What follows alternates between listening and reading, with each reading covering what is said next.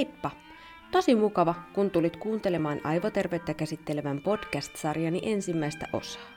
Tämä jakso käsittelee ruokavalintojen merkitystä aivoterveydelle. Hektisessä työelämässä voi tuntua, että tällaisiin asioihin ei liiemmin jaksa kiinnittää huomiota ja ne omalla painollaan kulkevat, kuten ennenkin. Näin se voi hyvinkin olla. Ehkä sinulla on jo hyvät rutiinit ja monipuoliseen aivoterveyttä tukevaan syömiseen. Hyvä niin. Olen koonnut jakson asioita, joita jokaisen on helppo napata omaan elämäänsä, mikäli kokee, että ne sinne voisivat sopia. Pohdimme aivoterveyttä valtimoterveyden kautta, koska sydän- ja verenkiertoelimistön terveydestä huolehtiminen on samalla aivoterveydestä huolehtimista. Lisäksi puhumme muistisairausriskistä ja siitä, millaisilla ruokavalinnoilla voi merkittävästi vähentää riskiä sairastua muistisairauksiin. Kyllä, kuulit oikein, on olemassa paljon tutkimusta esimerkiksi Alzheimerin taudin puhkeamisen ja elintapojen yhteydestä, myös arvostettua suomalaista tutkimusta, mihin palaan jakson aikana tarkemmin. Lisäksi puhumme hieman myös aivojen ja suoliston hyvinvoinnin yhteydestä, niin sanotusta suoliaivoakselista. Ruokastressittömyys kulkee mukana koko matkan ajan. Tärkeää on, että suhtaudut asiaan avoimin mielin ja pohdit, olisiko kuulemassasi jotain sellaista, mikä omassa elämässäsi olisi muuttamisen arvoista. Lähteinä olen käyttänyt pääosin ravitsemustieteen lehtorin Sari Aallon sekä ravitsemustieteilijä Satu Jyväkorven verkkoluentoja – Lisa Moskonin Aivoruokaa-kirja sekä joitain aiheeseen liittyviä verkkosivuja. Tarkemmat lähdeviittaukset löytyvät blogistani, mihin pääset podcastin kuvauksessa olevan linkin kautta. Lähdetäänpä sitten kuuntelemaan aiheeseen johdattelevaa esimerkkikertomustamme Tuulista ruokakaupassa. Tuuli on matkalla kauppaan. Hän selasi etukäteen kotona erään päivittäistavarakaupan mainoslehtisen. Ranska-viikko on täällä. Ranskalaisia herkkuja on saapunut myymälään. On crème ja kisloreenia. Kaikkia hyvää. Tuuli ei malta odottaa, että pääsee maistamaan kaikkia erikoisuuksia. Macaron levoksia on pakasteena. Nam. Puoliso on myös omia toiveitaan kertonut. Tuuli saapuu kaupan pihaan ja suuntaa sisälle. Ensimmäisenä vastaan tulee kasvis, vihannes ja hedelmäosasto. Tuuli tietää, että kasviksia pitäisi syödä, mutta hän on liian monta kertaa ostanut mustajuurta, pinaattia tai kukkakaalta, mutta joutunut heittämään ne lopulta pilantuneena pois jääkaapista. Inspiraatio niiden valmistukseen on jäänyt odottamaan itseään. Tuuli ostaa kuitenkin tutun ja turvallisen kurkun, kirsikkatomaatteja ja jäävuorisalaatteja. Mukaan tulee lisäksi perunoita ja porkkanoita, omenoita ja banaaneita. Leipäosastolta Tuuli nappaa sekä tummaa että vaaleaa leipää. Vaaleassa leivässä on joukossa leseitä. Se tekee siitä heti terveellisemmän näköistä. Tuuli kuvittelee jo mielessään paahdetun ruisleivän, jonka päällä on voita, kermajuustoa ja meetfurstia. Paistopisteeltä Tuuli ottaa välipalaksi fetajuustopasteijan, puolisolle toisen niin ikään ensihätään haukattavaksi. Puolison toivelistalla on hodareita ja seuraavaksi tulevalta leikkeelle ja einesosastolta Tuuli ostaa nakkeja. Niissä on vaihtoehtoja paljon. Joissakin paketeissa kehuskellaan lihapitoisuudella, toisissa suolan ja nitraattien vähyydellä. Tuuli ostaa niitä mitä ennenkin, ovat lisäksi edullisia. Meetfurstileivästä hän haaveili jo heti kauppaan tullessaan, joten metukkaa lähtee ainakin mukaan. Tuuli ostaa töihin eväksi valmiskeittoja, pasta- ja riisiaterioita kanalla ja lihalla. Pinaattikeitto on Tuulin suosikki. Siihen saa keitetystä kananmunasta hieman täydennystä. Liha, kana ja kalaosastolla Tuuli tarkkailee sekä hintoja että sisältöjä. Sikanautaجauhelia on edullisempaa kuin naudanjauheliha, mutta se on myös rasvaisempaa, Naudan jauhelihasta on saatavilla selvästi vähärasvaisempaa lihaa, siinä on rasvaa vain 10 prosenttia. Lisäksi tummanpunainen naudan jauheliha vetoaa ulkonäkönsä puolesta tuuliin enemmän. Kanan suhteen tuuli kokee pääsevänsä helpoimmalla ostamalla valmiiksi marinoidun ja suikaleiksi leikatun version. Sen hän yleensä paistaa pannulla ja lisää joukkoon kunnon kuohukermaa ja kanaliemikuution. Lisäkkeenä on riisiä. Tuuli ei tällä kertaa osta kalaa, vaikka joskus hän uunilohta valmistaa. Ehkä ensi kerralla. Levitteenä Tuulin ja hänen puolisonsa perheessä on käytetty lähes aina oivariinia, mikä on maito- ja kasvisrasvan sekoitusta. Lisäksi Tuuli käyttää ehtaa voita leivonnassa ja joskus herkutellessaan leivänkin päälle. Kasvisrasvavalmisteita kohtaan hänellä on jostain syystä suuret ennakkoluulet. Juustoista hän valitsee kermajuuston, Tuuli ei voi vastustaa juustoja. Tuuli ostaa myös kuohukerman ruoanlaittoon ja rasvatonta maitoa juotavaksi. Jukurtteja on laaja valikoima, lisäksi erimukuisia rahkoja on tarjolla. Tuuli ostaa litran purkin maustamatonta jukurttia, siinä on 10 prosenttia rasvaa. Ihanan täyteläisen makuista ja oletettavasti terveellisempää kuin sokeria ei ole lisätty. Crème brûlée täytyy ostaa ehdottomasti. Vielä Tuuli hakee kuivatarvikkeita, pastaa ja riisiä. Pasta on tarjolla monessa muodossa ja myös monia vaihtoehtoja täyssyväpastasta. Tuuli päättää tehdä testin ja ostaa sekä tummaa että vaaleaa spagettia. Riisistä on myös vaihtoehtoja, mistä valita. Kanan kanssa Tuuli ostaa yleensä jasminiriisiä, mutta päättää kokeilla nyt täysjyväriisiä. Hän on kuullut jostain, että aina kannattaisi valita tummempi täysjyvä versio, mikäli sellainen on tarjolla. Mikähän siinä olikaan syynä? Herkkuhyllyltä Tuuli ostaa perinteisiä perunalastuja, karkkipussin molempien makuun sekä suklaalevyn. Suklaatahan on kuulemma hyvä päivittäin pieni määrä syödä. Kuorrutetut pähkinät ovat herkullisia oluen seurana. Pähkinöissä on myös hyvää rasvaa, näin on Tuuli kuullut. Tuuli tarkastaa ostoskorin sisällön. Ruokaa olisi ainakin viikoksi riittävästi. Kanaa ja riisiä, pastaa ja jauhelihaa. Lisäksi työpaikalla syötäväksi valmis ruokia. Tuulin puoliso ruokailee lounaspaikoissa työpäiviensä aikana, joten hänen ruuistaan Tuulin ei tarvitse välittää. Leivät ja päälliset, maitotuotteet ja herkut sekä jotain hedelmää ja kasvisosastolta. Tuuli on tyytyväinen ja siirtyy maksamaan.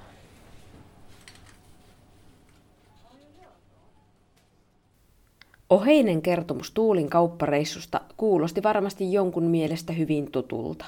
Toinen puolestaan ei välttämättä siitä yhtenemiskohtia omaan elämänsä löytänyt. Tarkoitus oli herätellä pohtimaan ravitsemus- tai paremminkin ruoka-asioita konkretian kautta.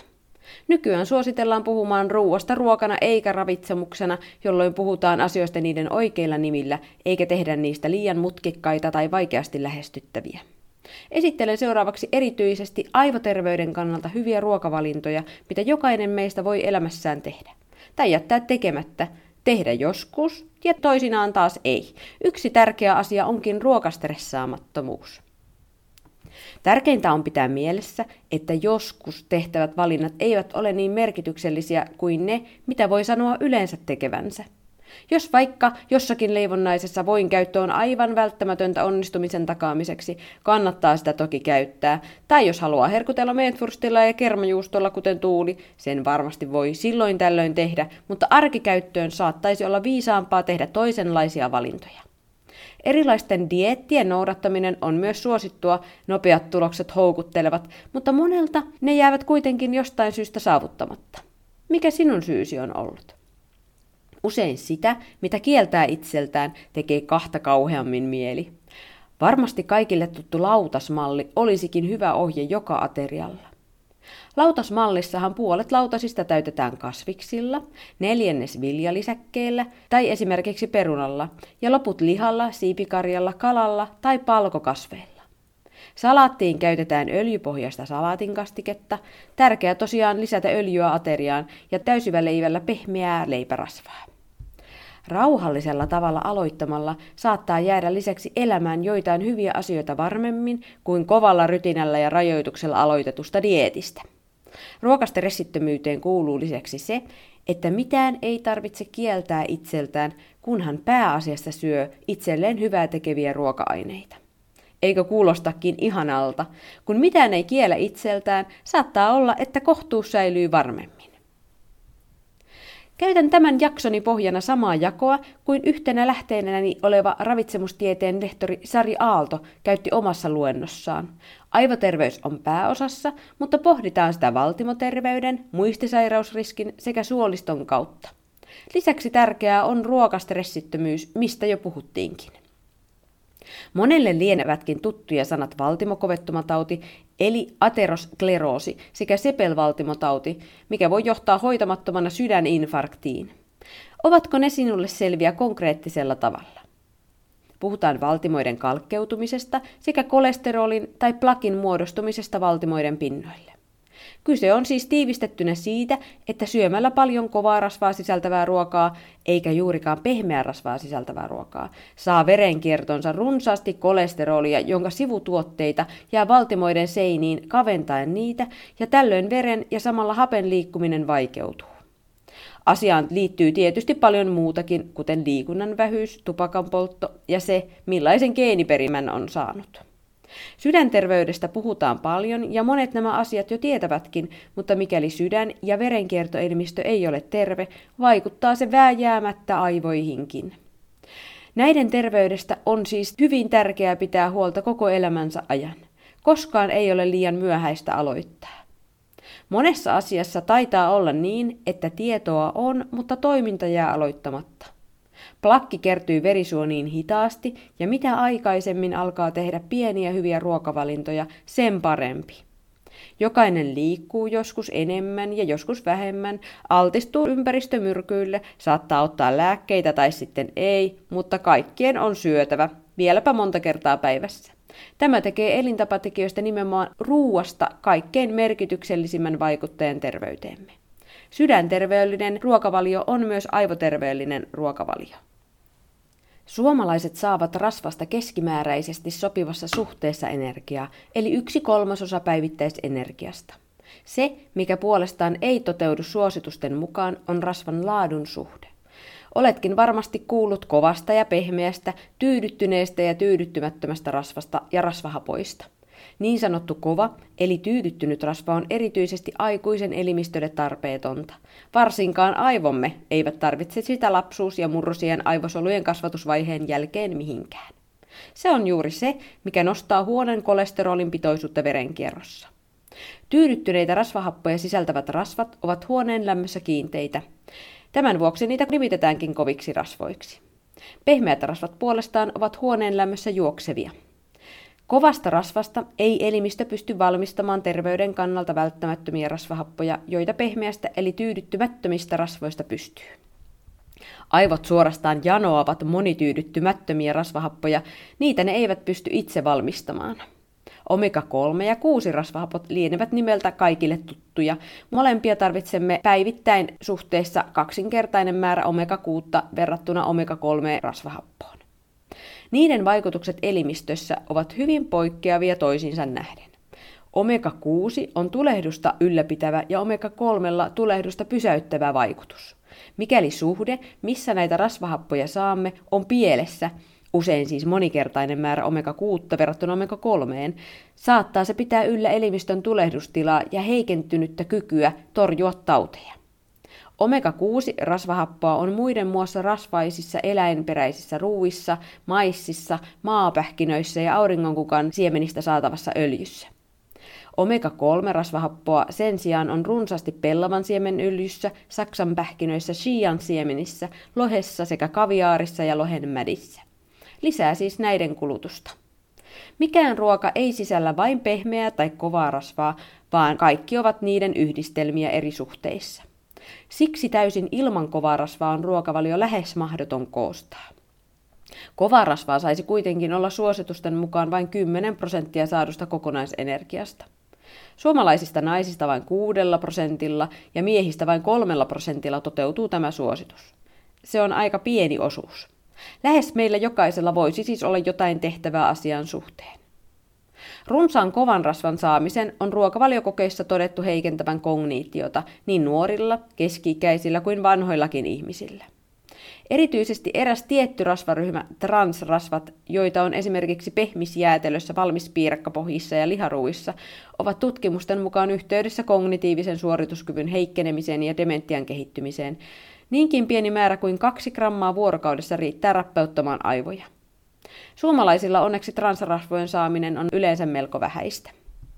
Meidän hyvinvoinnillemme rasva on aivan välttämätöntä, eikä sitä missään nimessä tule karsia ruokavaliosta pois tai korvata poistettua kovaa rasvaa sisältävää ruokaa esimerkiksi hiilihydraateilla.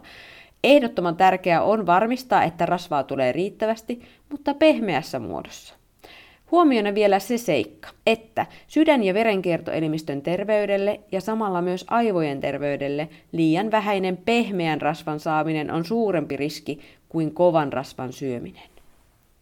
Toistona vielä, silloin tällöin tehtävät valinnat eivät ole niin merkityksellisiä kuin päivittäiset valinnat. Ruoan laitossa ja leipomuksissa lähes aina voin voi korvata öljyllä. Maussa et huomaa eroa, suurta ainakaan, ja merkitys aivoterveydelle on suunnaton. Se on ehdottomasti kokeilemisen arvoista. Eniten me suomalaiset saamme rasvaa maidosta, lihasta ja levitteistä. Pahimpia kovan rasvan lähteitä ovat keksit, suklaa, makkara, juustot ja pekoni. Vilkaisepas ensi kerralla kaupassa ravintosisältöä ja erityisesti kovan tyydyttyneen rasvan osuutta. Mitä pienempi se luku on, sen parempi. Maitorasvan suhteen on myös sen sydänterveyttä tukevia väitteitä, joten ehkä se ei kaikkein pahin mahdollinen kovan rasvan lähde olekaan. Viime vuosina ravitsemuksen yhteydestä muistisairauksien kehittymiseen on tullut runsaasti tutkittua tietoa. Ikääntyneiden ruokasuositukset ovat uudistuneet helmikuussa 2020. Niissä on mukana myös edellä puhuttu rasvan laatu, koskaan ei ole liian myöhäistä tehdä asiaa sen suhteen. Suomalaisilla on ongelmana myös liiallinen suolan saaminen. Se nostaa verenpainetta, mikä on riski myös muistisairauksien kehittymiselle. Suolaa olisi suositeltavaa saada maksimissaan 5 grammaa vuorokaudessa, eli noin teelusikallinen. Me saamme sitä keskimäärin noin tuplasti sen. Monet tuotteet sisältävät suolaa melko paljonkin meidän sitä tiedostamatta. Geryn, eli gerontologisen ravitsemuksen nettisivuilla, suositellaan tarkastamaan ravintosisältö ja valitsemaan mieluiten tuotteita, joissa suolaa on korkeintaan 0,8 grammaa 100 grammaa kohden. Suolan käyttöä ruoanlaitossa kannattaa vähitellen hieman vähentää ja vastaavasti mausteiden käyttöä lisätä. Ruoasta ja aivoista puhuessa pitää myös mainita suomalainen Finger-tutkimus, missä tutkittiin elintapojen yhteyttä muistisairauksien kehittymiseen. Tulokset olivat kiistattomat. Elintapojan muuttamalla pystyy välttämään tai ainakin viivästyttämään vuosilla muistisairauksien oireiden alkamista. Itse olen vuosia työskennellyt muistisairaiden parissa ja olen nähnyt niiden vaikutukset sairastuneen ja hänen läheistensä elämään. Jos on tehokkaaksi todistettu keino välttää tai viivästyttää sairastuminen, suosittelen ehdottomasti siihen tarttumaan. Finger-tutkimuksessa on mielestäni erityisen hyvää se, että myös myöhemmällä iällä 60-77-vuotiaana aloitetut muutokset vaikuttavat. Lisäksi tutkimus osoitti, että tutkittavilla aloitusvaiheessa olleet erilaiset riskitekijät, kuten korkea verenpaine, kolesteroli tai ylipaino, eivät vaikuttaneet elintapaohjelmasta hyötymiseen, kuten eivät ikä, koulutus, sukupuoli tai tulotkaan. Kaikki elintapaohjelmaan osallistuneet hyötyivät siitä samalla tavalla. Finger-tutkimukseen palaan seuraavissa podcast-jaksoissa uudelleen. Sitä odotellessa jokainen voi käydä tekemässä muistihäiriön riskitestin THLn Finger-toimintamallin nettisivuilla. Tutkimus elintapojen vaikutuksista muistisairauksien, erityisesti niistä yleisimmän eli Alzheimerin taudin puhkeamiseen, liittyvät skenaarioon sairastuneiden määrän räjähdysmäisestä kasvusta tulevien vuosikymmenten aikana. Mikäli Alzheimerin taudin sairastumisikää voitaisiin siirtää viidellä vuodella, puolittuisi sairastuneiden oletettu määrä vuoteen 2050 mennessä. Jo nyt tutkimuksissa on saatu selkeitä tuloksia siitä, millaisilla ruokavalinnoilla sairastumistodennäköisyyteen tai ainakin sairastumisikään voi itse vaikuttaa. Alzheimerin taudin aiheuttaa geenimuutos vain yhdellä prosentilla sairastuneista. Muille 99 prosentille syy on joku muu. Geenit eivät määritä aivojen tulevaisuutta, vaan valinnat, joita teemme. Muistisairauteen sairastumisen riskitekijät ovat pääpiirteittäin samat kuin sydän- ja verenkiertoelimistön sairastumisen riskitekijät korkea verenpaine, korkea kolesteroli, aikuis- eli kakkostyypin diabetes, keskivartalolihavuus keski ja lisäksi länsimaalainen epäterveellinen ruokavalio, kovat eläinrasvat ja liika alkoholi.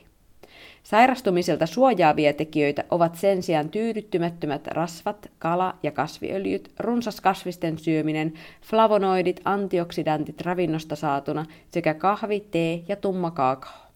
Näitä suojaavia tekijöitä sisältävät muun muassa Välimeren ruokavalio, jonka onkin todettu pienentävän riskiä sairastua muistisairauteen sekä saada aivohalvaus. Välimeren ruokavalion ja korkean verenpaineen hoitoon kehitetyn DASH ruokavalion pohjalta on kehitetty ruokavalio, missä on huomioitu kattavasti muistisairauksien puhkeamiselta suojaavat ruokavalinnat. Tästä MIND-ruokavaliosta on tehty tutkimus Memory and Aging Project tutkimuksessa. Tähän osallistui 960 henkilöä, joista puolet noudatti Mind-ruokavaliota. Viiden vuoden seurannan jälkeen todettiin, että Mind-ruokavaliota noudattaneilla oli 54 prosenttia pienempi riski sairastua muistisairauteen, ja niilläkin, jotka olivat noudattaneet sitä vain osittain, riski oli 35 prosenttia pienempi kuin verrokeilla. Aika vakuuttavaa mielestäni. No mitäpä se Mind-ruokavalio siis sisältää? Paljon erityisesti vihreitä lehtikasviksia, marjoja, pähkinöitä, papuja, vaaleaa lihaa, kalaa mielellään kahdesta kolmeen kertaan viikossa, broileria, oliiviöljyä, täysjyväviljoja ja jopa hieman viiniä ruokailun yhteydessä. Se, mitä puolestaan pitäisi syödä vain hyvin vähän tai ei ollenkaan, ovat kovat eläinperäiset rasvat, transrasvat, uppopaistetut ruuat, kermajuustot, makeiset leivonnaiset, voi ja kova margariini. Tähänkin taitaa sopia se, että mikäli päivittäisen ruokavalionsa koostaa viisaasti, ei silloin tällöin herkuttelu haittaa.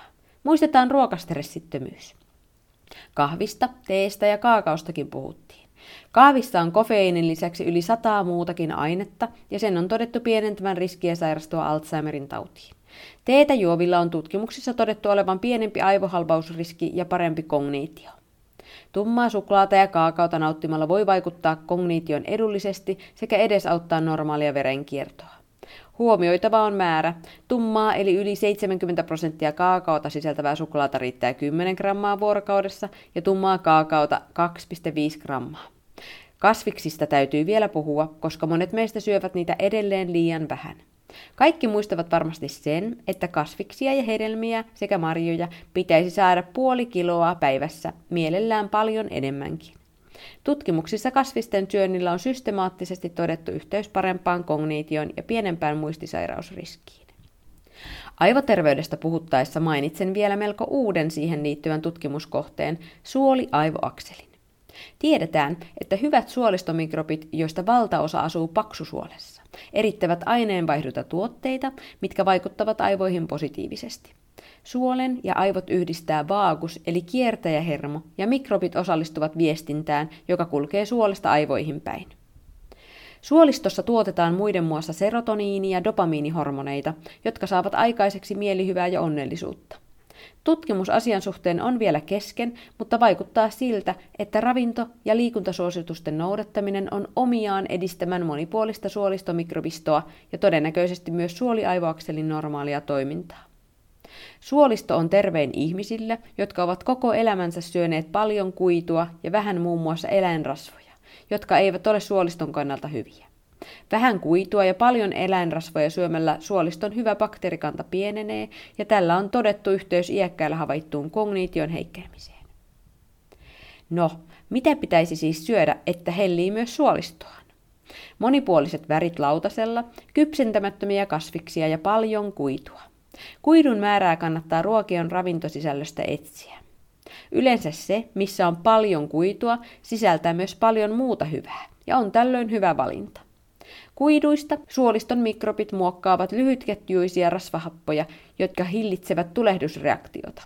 Paljon kuitua sisältää ruokaa syömällä jää paksusuolen mikrobillekin ravintoa. Kuitupitoiset ruoat edistävät ruoansulatusta. Terve ruoansulatus on tärkeää siksi, että elimistöstä poistuu säännöllisesti kuona-aineita ja pahoja bakteereja. Olisakkariidi-niminen hiilihydraatti on suoliston lempiherkkoa, koska se ei pilkkoudu ohutsuolessa, vaan jatkaa matkaansa lähes sellaisenaan paksusuolen hyvien mikrobien ravinnoksi. Sitä saa muiden muassa sipulista, parsasta, banaanista ja kaurasta. Suositus on saada 25-35 grammaa kuitua vuorokaudessa. Kuitua saa helpoimmin täysjyväviljavalmisteista. Lähes kaikesta on nykyään täysjyvä vaihtoehto saatavilla. Pastat, leivät, jauhotkin voi leipoissaan lähes aina korvata ainakin osittain täysjyväviljalla. Leivissä on merkitty sydänmerkillä 5-6 grammaa 100 grammaa kohden kuitua sisältävät vaihtoehdot. Puuroissa, pastoissa ynnä muissa sellaisissa löytyy myös 5-6 grammaa 100 grammaa kohden kuitua sisältäviä vaihtoehtoja. Jälleen, jos joskus haluaa ostaa niitä hodarisämpylöitä, on se ihan ok, mutta päivittäin syötävät leivät, marjat, kasvikset ynnä muut sellaiset ratkaisevat. Suolisto kaipaa hyvinvointiaan tukemaan myös probioottista ruokaa, mitä on hapatetuissa maitotuotteissa sekä hapankaalissa. Käydäänpä Tuulin kauppareissun saldoa läpi aivoterveyden näkökulmasta. Tuuli osti kasviksia ja hedelmiä, kurkkua, kirsikka, tomaatteja, salaattia, perunoita, porkkanoita, omenoita ja banaaneja. Kasvisten syönnillähän on yhteys parempaan kognitioon ja pienempään muistisairausriskiin. Kasviksista tulee lisäksi kuitua, joka edestää suoliston hyvinvointia. Tuulin ostamilla aineksilla puoli kiloa kasviksia tulisi täyteen syömällä salaatin, jossa on kolmasosa kurkkua ja muutama kirsikkatomaatti omenan tai banaanin sekä lämpimän ruoan kanssa jonkin kasvislisäkkeen. Puoli kiloa tulee itse asiassa aika helpostikin täyteen, mutta se onkin se ehdoton minimi. Kaikki me varmasti pystymme parempaankin. Haittaa ei olisi, että Tuulikin ostaisi hieman monipuolisemmin erilaisia kasviksia, kuten parsakaalta. Parsakaali sopii sellaisena lisukkeeksi ja on täynnä vitamiineja, kuituja ja kivenäisaineita. Myös marjat olisivat värikäs ja erittäin terveellinen lisä Tuulin kauppalistalle. Mukaan kaupasta lähti myös sekä tummaa että vaaleaa leipää, fetajuustopasteijoita, hodarisämpylöitä sekä täysjyväpastaa ja riisiä. Täysjyvä on aina hyvä etuliite viljatuotteissa, koska näissä tuotteissa on paljon kuitua, vitamiineja ja hivenaineita. Täysjyvätuotteet kuuluvat myös aivoterveyttä tukevaan Mind-ruokavalioon. Sen sijaan vaalea leipä, joksi myös hodarisämpylät lasketaan, sisältää pääosin vain tyhjää energiaa. Löytyisikö pikavälipalaksi valitulle fetajuustopastejalle vaihtoehdoksi jokin vähemmän kovaa rasvaa sisältävä tuote, esimerkiksi pieni pussi pähkinä rusinasekoitusta? mistä saisi niin hyviä pehmeitä rasvoja, glukoosia aivojen energiaksi kuin runsaasti kuituakin. Pasteijat voisivat olla esimerkki siitä ostoksesta, minkä kohdalla voisi pysähtyä ja harkita uudelleen tarveostokselle. Nimittäin yleensä sen, minkä ostaa, myös loppujen lopuksi syö. Jos hirveästi tekee pasteijaa mieli, ei sen syöminen toki maailmaa kaada, kunhan myös hyviä rasvoja päiviin mahtuu. Tuulilla ostoslistalla olikin pähkinöitä, kuorutettuja sellaisia.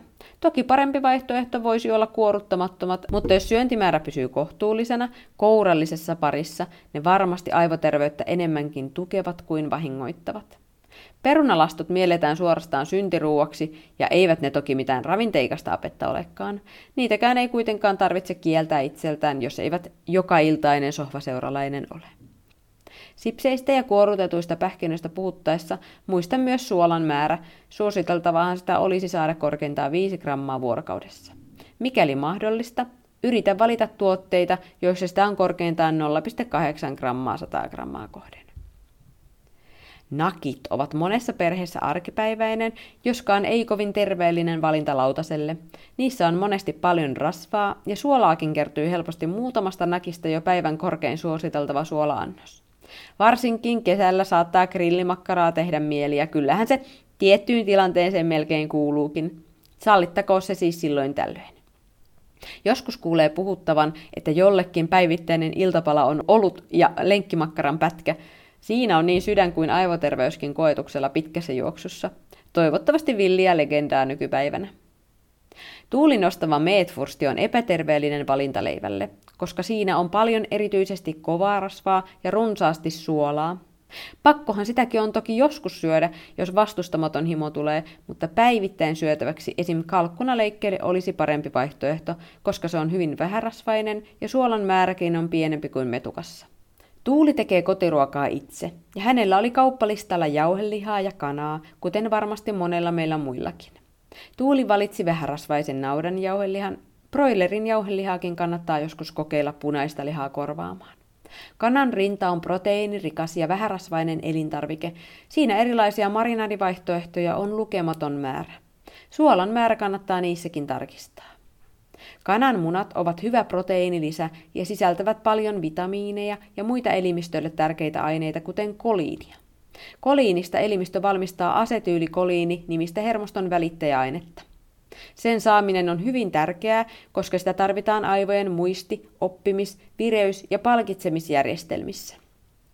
Alzheimerin tautiin tyypilliseen muistinmenetykseen liitetään asetyylikoliinin puute ja taudin hidastamiseen tähtävällä lääkityksellä pyritäänkin parantamaan välittäjäaineen toimintaa aivoissa.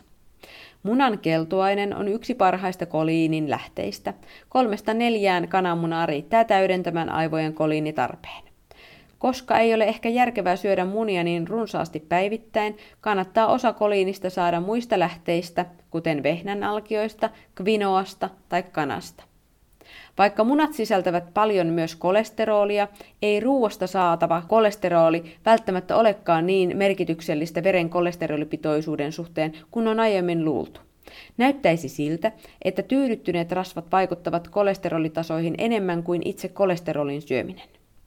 Kala, äyriäiset ja jo mainitut munat sisältävät paljon kolesterolia, mutta vähän tyydyttynyttä rasvaa. Sen sijaan niiden ruokien, mistä tyypillisesti saadaan runsaasti niin kolesterolia kuin tyydyttynyttäkin rasvaa, syömistä kannattaa vähentää. Näitä ovat esimerkiksi rasvainen liha, kana ja maitotuotteet. Kaikki eivät reagoisi ruoasta saatavaan tyydyttyneeseen rasvaan ja kolesteroliin samalla lailla, ja heidän, joilla kolesteroliarvot ovat jo tästä syystä koholla, tulisi kiinnittää huomiota syömiensä ruokien rasva- ja kolesterolipitoisuuteen, myös kananmunien syömiseen. Ainakin kohtuus kannattaa säilyttää. Maitotuotteista Tuuli valitsi levitteeksi maito- ja kasvisrasvan sekoituksen oivariinin, mikä melko yleinen valinta taitaa ollakin. Mikäli aivoterveyttä ajatellaan, olisi rypsiöljystä valmistettu 75 prosenttia rasvaa sisältävä kasvisrasvalevite, esimerkiksi keijurypsi, vielä hitusen parempi vaihtoehto. Käyttämällä levitteenä mahdollisimman paljon tyydyttymättömiä rasvahappoja sisältävää valmistetta tulee varmistettua, että saa niitä riittävästi. Mikäli siis et ole varma, saatko riittävästi pehmeitä rasvoja, voisi olla hyvä varmistaa se syömällä ne levitteen mukana. Oletko kokeillut tehdä levitettä itse? Laita rypsy tai vaikka pellavan siemenöljyä, voita ja vettä valitsemassasi suhteessa, esimerkiksi kolmasosa kaikkia, ja surauta sauvasekoittimella sekaisin. Mausta levite mielesi mukaan esimerkiksi hitusella suolaa ja yrteillä tai valkosipulilla. Tämä peittoaa varmasti terveellisyydessään valmislevitteet ja sitä voi valmistaa sellaisen määrän kuin tarvitsee esimerkiksi viikoksi kerrallaan.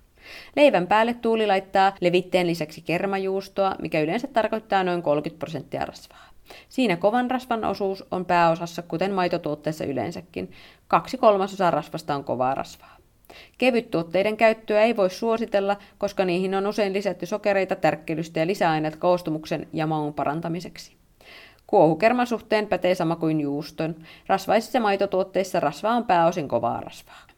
Monet perustelevat kuohukerman valinnan ruoanlaitossa sen hyvällä maulla, ja eihän sitä toki kukaan kiellä välillä käyttämästä, mutta valtimo- ja aivoterveyden näkökulmasta ruokaan lorotettu kuohukerma tuo valtavasti niitä ei-toivottuja rasvoja kehoon. Toki sitä riittää ruokaa koostumusta ja makua antamaan vain pieni loraus, joten jos sen käyttö on tullut jäädäkseen, huomioi määrä ja kohtuus. Tuulin perheessä juodaan rasvatonta maitoa. Maitoa juomalla saa luustolle tärkeää kalsiumia sekä D-vitamiinia, mitä toki monipuolista ruokaa syömällä muualtakin karttuu. Monipuolisesti syövän aikuisen ihmisen ei ole välttämätöntä juoda maitoa, mutta jos sitä pitää, on luonnonmukaisesti laiduntavilta lehmiltä lypsetty luomumaito ravintosisällöltään paras vaihtoehto. Tuuli osti myös maustamatonta jogurttia, mikä onkin ainut erityisen suositeltava maitotuote, koska siitä saa kalsiumia ja D-vitamiinin lisäksi myös maitohappoja suoliston bakteerien tueksi. Erinomaisen aamu, väli- tai iltapalan saa, kun maustaa jukurtin vaikka marjoilla, pähkinöillä, hedelmillä tai hunajalla. Tuuli on hieman mainosten uhri, kuten varmaan me kaikki välillä olemme, ja osti teematuotteita varmasti osittain myös kokeilun halusta. Crème brûlée, Kissoren ja macaron-leivokset ovat tunnettuja ranskalaisia herkkuja, niitä ehdottomasti kannattaakin maistaa, mikäli eivät ole ennestään tuttuja. Monet valmisleivokset ja jälkiruot ovat rasvakoostumukseltaan huononpuoleisia ja sisältävät lisäaineiden lisäksi myös niitä suorastaan vaarallisia transrasvoja, joten jospa ensi kerralla leipoisitkin sen kisloreenin eli ranskalaisen juustokinkkupiirakan itse. Käyttäisit pohjassa rypsiöljyä ja korvaisit jauhot ainakin osittain täysjyväjauhoilla. Valitsisit kermasta tai kenties juustostakin luomuversion. Näin siitä tulisi oikein oivallinen lounas, varsinkin jos kylkeen asettelee runsaasti kasviksia. Rasvaa ei siis tarvitse pelätä, jos suosii hyviä rasvoja sisältäviä tuotteita. Tähän väliin täytyy todeta, että tein juuri ehkä parhaimman ikinä leipomistani marjapiirkoista. Pohjataikinan jauhoista puolet oli korvattu runsaskuituisilla ohrajauhoilla ja voirypsiöljyllä. Maitotuotteet olivat hapanmaitotuotteita. Lisäksi itse poimittuja viinimarjoja ja mustikoita. Naam, niin ihanan pehmeä ja herkullista. Mukailtu versio oli maisemakahvilan raparperipiirakasta. Lisäksi Tuulin ja hänen miehensä viikonloppuun kuuluu olutta sekä karkeilla ja suklaalla herkuttelua. Alkoholista varmasti kaikki tietävät riittävästi, mitä vähemmän sitä kuluttaa, sen parempi. Joissakin tutkimuksissahan esimerkiksi pieni määrä punaviiniä ruokailun yhteydessä nautittuna koetaan enemmänkin aivoterveelliseksi kuin aivoterveyttä uhkaavaksi tekijäksi. Sen varmasti jokainen tietää, että ei ole kenellekään hyväksi juoda suuria määriä alkoholia, eikä varsinkaan, mikäli se tapahtuu toistuvasti. Unen ja nukkumisen kannalta olisi paras jättää juomatta kokonaan, mutta siitä puhutaan toisella kertaa lisää. Tuuli osti suklaata sen terveellisyyteen liittyviä seikkoja muistellen. Suklaassa kaakao on se terveellinen osa ja valitettavasti maitosuklaa ei sitä sisällä kuin hyvin pienen määrän. Saadakseen niin sanotun terveellisen määrän kaakaota maitosuklaata syömällä saa valitettavasti melkoisen määrän kovaa rasvaa ja sokeria kaupan päällisenä. Tummaa, yli 70 prosenttia kaakaota sisältävää suklaata riittää 10 gramman pala kattamaan päivän kaakaon tarve. Mutta niin kuin sanottu, herkkuhetkin, maitosuklaa ja jopa karkit sopivat. Mitään ei tarvitse kieltää itseltään, jos voi muuten sanoa syömänsä monipuolisesti ja terveellisesti. Se mielestäni onkin ihaninta, että voi elää terveellisesti ja nautiskella ajoittain ilman huonoa omaa tuntoa. Sinunkin uusi ajattelutapasi voisi olla, että huolehdit, että saat päivittäin kaikki elimistösi tarvitsemat rasvahapot, kuidut, vitamiinit ja muut ravintoaineet syömällä terveellisesti ja monipuolisesti. Tällöin voit huoletta herkutellakin välillä. Melkein pahinta, mitä voit itsellesi tehdä, on se, että tuijotat vain kaloreita ja korvaat perusruuan nepostelemalla herkkuja. Tällöin käy helposti niin, että elimistö ei saa tarvitsemiaan ravintoaineita ja ei voi hyvin, ja se saa huonon syömisen kierteen aikaiseksi. Tämän tyyppinen toiminta kostautuu hyvin nopeasti. Terveellinen ruokavalio, sen koostamisessa varmasti alkuun aterioiden suunnittelu etukäteen auttaa, ja jos jotain pieniä ekstroja päiviin lisääntyy, ei se maailmaa kaada. Voi olla, että himo kaikkea epäterveellistä kohtaan laantuu, kun et kärsi ravintovajeesta. Muistutuksena vielä muutama konkreettinen ohje. Rasvan saaminen on välttämätöntä, tarvitset sitä yksi kolmasosa päivän energiansaannista. Huolehdi, että se on pääosin pehmeää eli tyydyttymätöntä rasvaa. Sydänmerkki tuotteessa kertoo, että rasva on siinä oikeanlaista. Älä edes laihdutusmielessä karsi pehmeän rasvan määrästä, tarvitset sitä voidaksesi hyvin. Karsi mieluummin runsaasti hiilihydraattia, mutta vähän kuitua sisältävistä leivistä, leivonnaisista, pastasta ynnä muista sellaisista. Muistutuksena vielä se seikka, että sydän- ja verenkiertoelimistön terveydelle ja sitä kautta myös aivoterveydelle liian vähäinen pehmeän rasvan saaminen on suurempi riski kuin kovan rasvan syöminen. Tarkista tyydyttyneen rasvan määrä. Sitä olisi hyvä olla mahdollisimman vähän. Valitse runsaasti kuitua sisältäviä tuotteita. Täysjyvä on hyvä etuliite. Runsaskuituiset tuotteet ovat usein muullakin tavalla terveellisiä. Runsaskuituinen ruoka lykkää insuliinivastetta, joten makeaa kanssa kannattaa aina syödä kuitua. Se myös tukee suoliston terveyttä ja kohentaa vastustuskykyä. Täysjyväviljatuotteiden lisäksi lehtivihannekset ja marjat sisältävät paljon kuitua. Leivissä on merkitty sydänmerkillä 5-6 grammaa 100 grammaa kohden kuitua sisältävät tuotteet. Kuisutussuositus päivässä on 25-30 grammaan. Suolaa ei ole hyvä saada yli 5 grammaa eli teelusikallista päivässä. Valitse mahdollisuuksien mukaan tuotteita, joissa suolaa on maksimissaan 0,8 grammaa 100 grammaa kohden. Kasviksia, hedelmiä, marjoja. Niiden tärkeyttä aivoterveydelle ei voi liikaa korostaa. Ylärajaa ei ole, puoli kiloa päivässä on ehdoton minimi. Pysähdy paljon kovaa rasvaa sisältävien keksi ja karkki sekä liha, makkara ja leikkelehyllyjen sekä uppopaistettujen ruokien kohdalla ja tee tilannearvio. Onko nyt se hetki, kun todella tarvitset näitä ruokia? Jos vastaus on harkinnankin jälkeen kyllä, älä pode huonoa omaa tuntua niitä ostaessasi.